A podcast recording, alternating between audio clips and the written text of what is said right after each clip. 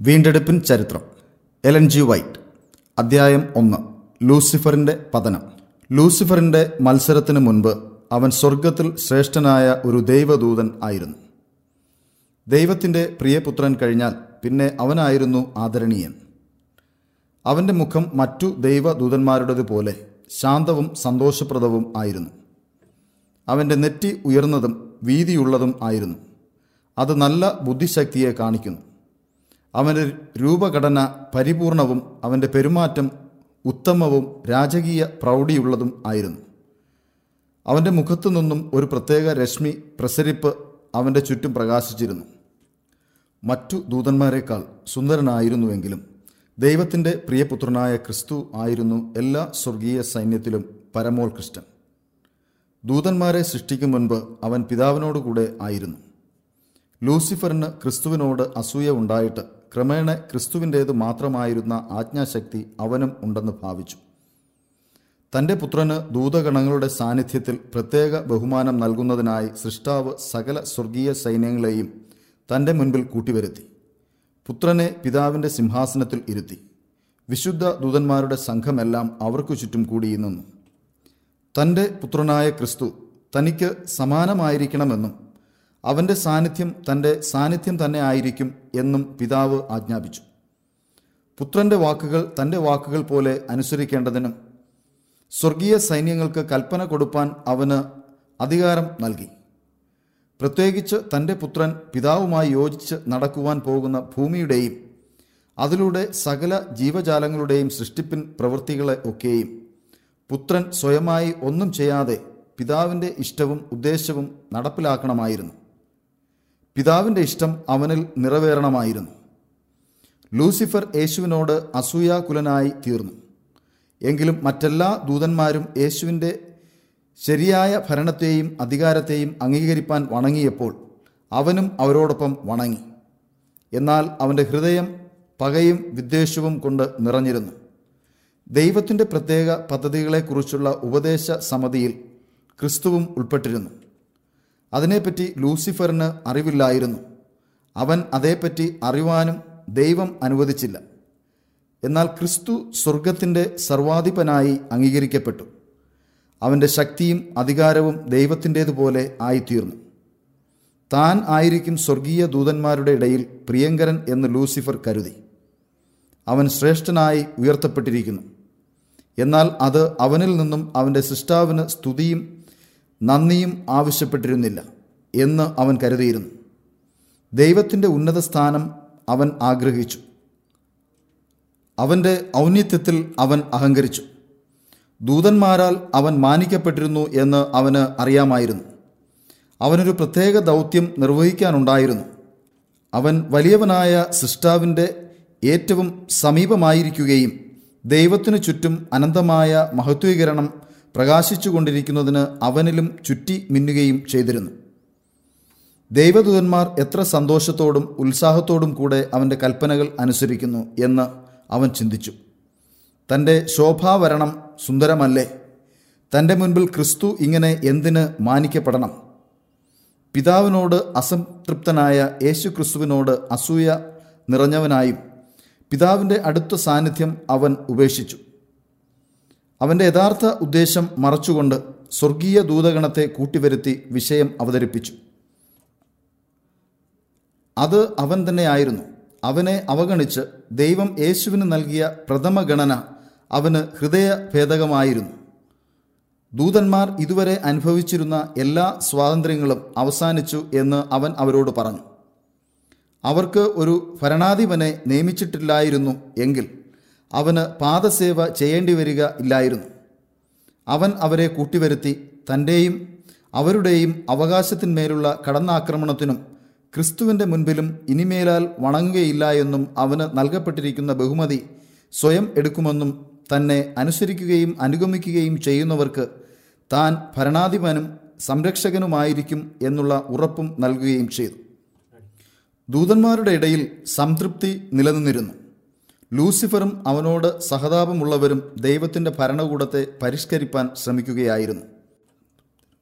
അവർ അസംതൃപ്തരും അസന്തുഷ്ടരുമായതിന്റെ കാരണം പരിശോധനാതീതമായി ദൈവത്തിന്റെ ജ്ഞാനവും തന്റെ പുത്രനെ ഇത്ര ഉന്നതനാക്കി അതിരില്ലാത്ത ശക്തിയും അധികാരവും നൽകിയതിന്റെ ഉദ്ദേശവും തിട്ടപ്പെടുത്തുവാൻ അവർക്ക് കഴിയാഞ്ഞതാണ്. അവർ പുത്രന്റെ അധികാരത്തോട് മത്സരിച്ചു. ഭക്തിയുള്ളവരും സത്യസന്ധരുമായ ദൂതന്മാർ ഈ മത്സരിയായ ദൂതനെ സൃഷ്ടാവിന്റെ ഇംഗിതത്തിന് പൊരുത്തപ്പെടുത്തുവാൻ ശ്രമിച്ചു. ക്രിസ്തുവിനെ മാനിച്ചതിൽ ദൈവത്തിന്റെ പ്രവൃത്തി അവർ ന്യായീകരിച്ചു. പിതാവ് പുത്രനെ മാനിക്കാൻ പ്രഖ്യാപനം നടത്തുന്നതിന് മുൻപ് അവനുണ്ടായിരുന്ന ഉന്നതിക്ക് കുറവ് വന്നിട്ടില്ലെന്ന് ശക്തിയേറിയ കാരണങ്ങളാൽ ലൂസിഫറിനെ ബോധ്യപ്പെടുത്താൻ അവർ ശ്രമിച്ചു. ദൂതന്മാരുടെ സൃഷ്ടിപ്പിന് മുൻപ് തന്നെ ക്രിസ്തു ദൈവപുത്രനായി പിതാവിനോടുകൂടെ ഉണ്ടായിരുന്നു. അവൻ പിതാവിന്റെ വലത്തുഭാഗത്ത് എന്നും ഉണ്ടായിരുന്നു. അവന്റെ അധികാരത്തെ മുമ്പാരും ചോദ്യം ചെയ്തിരുന്നില്ല.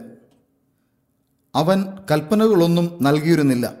സ്വർഗീയ സൈന്യങ്ങൾക്ക് അവനെ അനുസരിക്കുന്നത് എത്ര സന്തോഷപ്രദമായിരുന്നു. പിതാവിൽ നിന്നും ദൂതന്മാരുടെ മുൻപാകെ ക്രിസ്തുവിന് പ്രത്യേക ബഹുമാനം ലഭിക്കുന്നത് മൂലം ലൂസിഫറിന്റെ മതിപ്പ് കുറഞ്ഞിട്ടില്ല എന്നും പറഞ്ഞ് ദൂതന്മാർ കരഞ്ഞു. ലൂസിഫർ അവന്റെ ദുഷ്ടമാർഗം വെടിഞ്ഞ് അവരുടെ സൃഷ്ടാവിന് കീഴ്പ്പെട്ടിരിപ്പാൻ അവർ നിർദ്ദേശിച്ചു. അതുവരെ സമാധാനവും ഐക്യവും നിലനിന്നു. ഈ മത്സര ശബ്ദവും അഭിപ്രായ ഭിന്നതയും എന്തായിത്തീരും? ലൂസിഫർ അത് ശ്രവിക്കുന്നത് നിരസിച്ചു. അവൻ ഭക്തിയുള്ളവരും സത്യസന്ധരുമായ ദൂതന്മാരിൽ നിന്നും പിന്മാറി. അവർ അടിമകളാണെന്ന് അവരെ ആക്ഷേപിച്ചു. ദൈവത്തോട് സത്യസുന്ദരായ ദൂതന്മാർ ലൂസിഫർ മത്സരത്തിന് പ്രേരിപ്പിക്കുന്നതിൽ വിജയിക്കുന്നു എന്ന് കണ്ട് അത്ഭുതപ്പെട്ടു നിന്നു. അവർക്ക് അതുവരെ ഉണ്ടായിരുന്നതിനേക്കാൾ മെച്ചമായ ഒരു നല്ല ഭരണം അവൻ വാഗ്ദത്തം ചെയ്തു. അവർക്കതിൽ സകല സ്വാതന്ത്ര്യവും ഉണ്ടായിരിക്കുമെന്നും അവൻ പറഞ്ഞു. വലിയ ഒരു കൂട്ടം അവനെ പ്രധാന സേനാനായകനായി അംഗീകരിക്കാനുള്ള അവരുടെ ഉദ്ദേശം പ്രകാശിപ്പിച്ചു.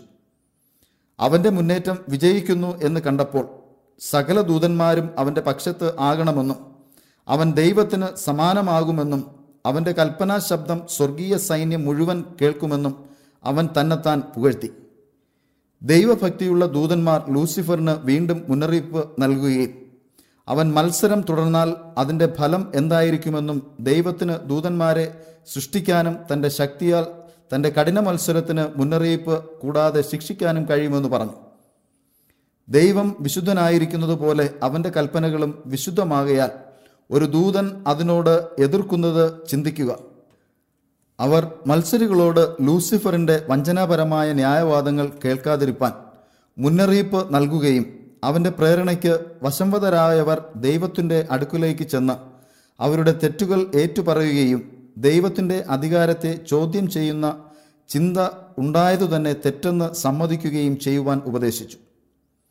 ലൂസിഫറിനോട് സഹതാപം ഉണ്ടായിരുന്ന അനേകരും ദൈവഭയമുള്ള ദൂതന്മാരുടെ ഉപദേശത്തിന് വഴങ്ങി തങ്ങളുടെ അസംതൃപ്തിയെക്കുറിച്ച് പശ്ചാത്തപിക്കുകയും പിതാവിന്റെയും തന്റെ പുത്രന്റെയും ആത്മവിശ്വാസം ആർജിക്കുകയും ചെയ്തു. അവൻ ദൈവകൽപ്പനയുമായി പരിചിതനാണെന്നും ദൈവത്തെ അനുസരിപ്പാനും സേവിപ്പാനും സമർപ്പിച്ചാൽ അവന്റെ ബഹുമതി അവനിൽ നിന്നും എടുക്കപ്പെടുമെന്നും ഈ ശക്തനായ മത്സരി പ്രഖ്യാപിച്ചു. അവന്റെ ഉന്നതമായ ദൗത്യത്തിന് അവനെ ഇനി ഒരിക്കലും നിയമിക്കുകയില്ല. തിരിച്ചു പോകാൻ തുനിഞ്ഞവരോടും തന്നോടും തന്നെയും ഭവിഷ്യത്തിനെ ധൈര്യപൂർവം നേരിടുമെന്നും ദൈവപുത്രന്റെ പാദസേവയ്ക്ക് താൻ ഇല്ലെന്നും ദൈവം ക്ഷമിക്കുകയില്ലെന്നും അവരോട് സ്വാതന്ത്ര്യവും അവർ തന്നെ പ്രഖ്യാപിക്കണമെന്നും മനസ്സോടെ നൽകാത്ത സ്ഥാനം അധികാരവും ശക്തി പ്രയോഗിച്ച് നേടണമെന്നും അവർ പറഞ്ഞു.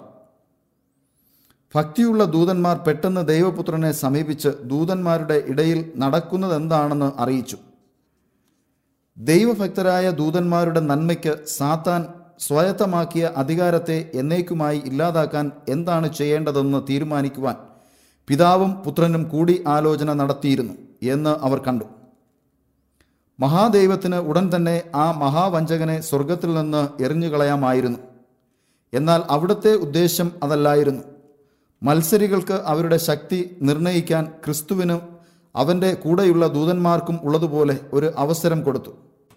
ഈ യുദ്ധത്തിൽ ഓരോ ദൂതനും അവരവർക്ക് ഇഷ്ടമുള്ള വശത്ത് നിൽക്കാം. എല്ലാവർക്കും അത് സ്പഷ്ടമായി കാണാം. മത്സരത്തിൽ സാത്താനോട് ചേർന്ന് ദൂതന്മാരും സ്വർഗത്തിൽ വസിക്കുന്നത് അനുവദിക്കുന്നത് സുരക്ഷിതമല്ല. മാറ്റപ്പെടുവാൻ പാടില്ലാത്ത ദൈവകൽപ്പനയ്ക്ക് എതിരായുള്ള യഥാർത്ഥ മത്സരത്തിന് അപരിഹാര്യമായ ഫലം അവർ പഠിച്ചു. ഈ പ്രധാന മത്സരത്തെ ശിക്ഷിക്കുവാൻ ദൈവശക്തി ഉപയോഗിച്ചിരുന്നുവെങ്കിൽ മത്സരത്തിൽ ചേരാത്ത ദൂതന്മാർക്ക് അത് വെളിപ്പെടുകയില്ലായിരുന്നു.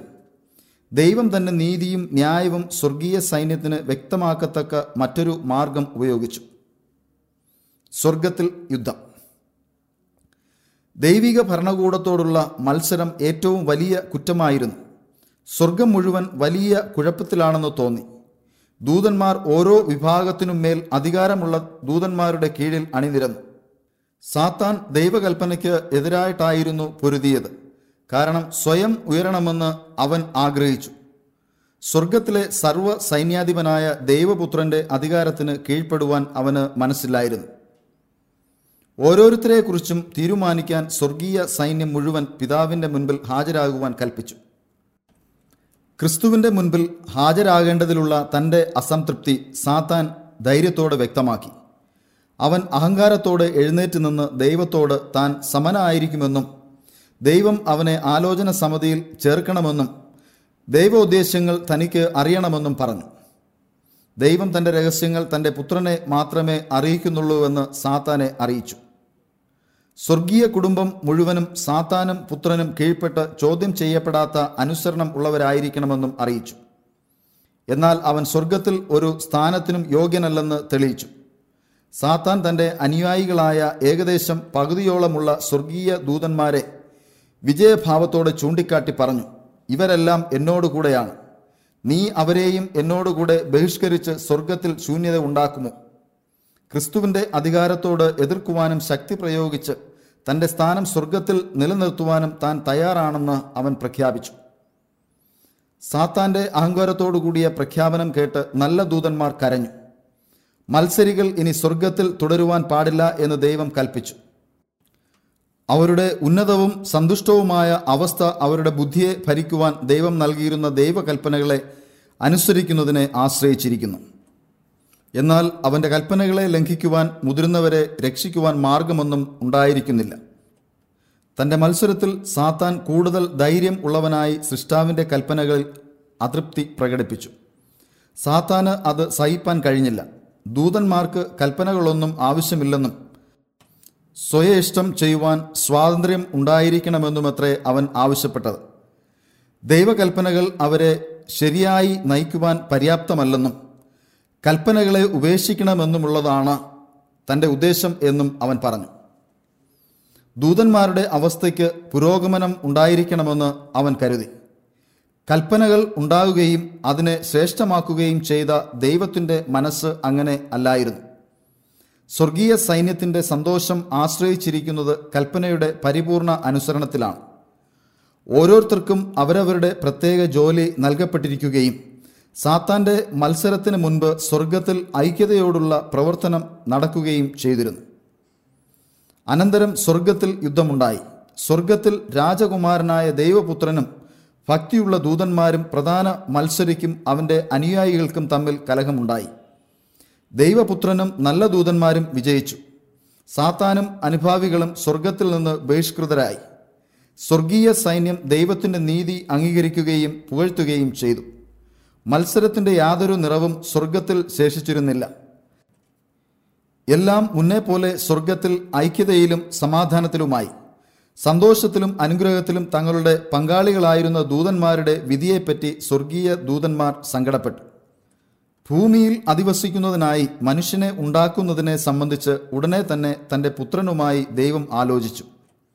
മനുഷ്യൻ നിത്യമായി സുരക്ഷിതരാകപ്പെടുന്നതിന് മുൻപായി അവരുടെ ഭക്തിയെ തിട്ടപ്പെടുത്തുന്നതിന് ഒരു പരീക്ഷണ കാലാവധി വെച്ചു. അവൻ വിജയിച്ചാൽ ക്രമേണ അവൻ ദൈവദൂതന്മാർക്ക് തുല്യനാവും. അവന് ദൈവപ്രീതി ഉണ്ടായിരിക്കുകയും ദൂതന്മാരോട് സംസാരിക്കുകയും വേണം. അനുസരണക്കേട് കാണിക്കുന്നതിനുള്ള ശക്തിക്കതീതമായി അവരെ നിലനിർത്തുന്നത് നല്ലതല്ലെന്ന് ദൈവം ചിന്തിച്ചു.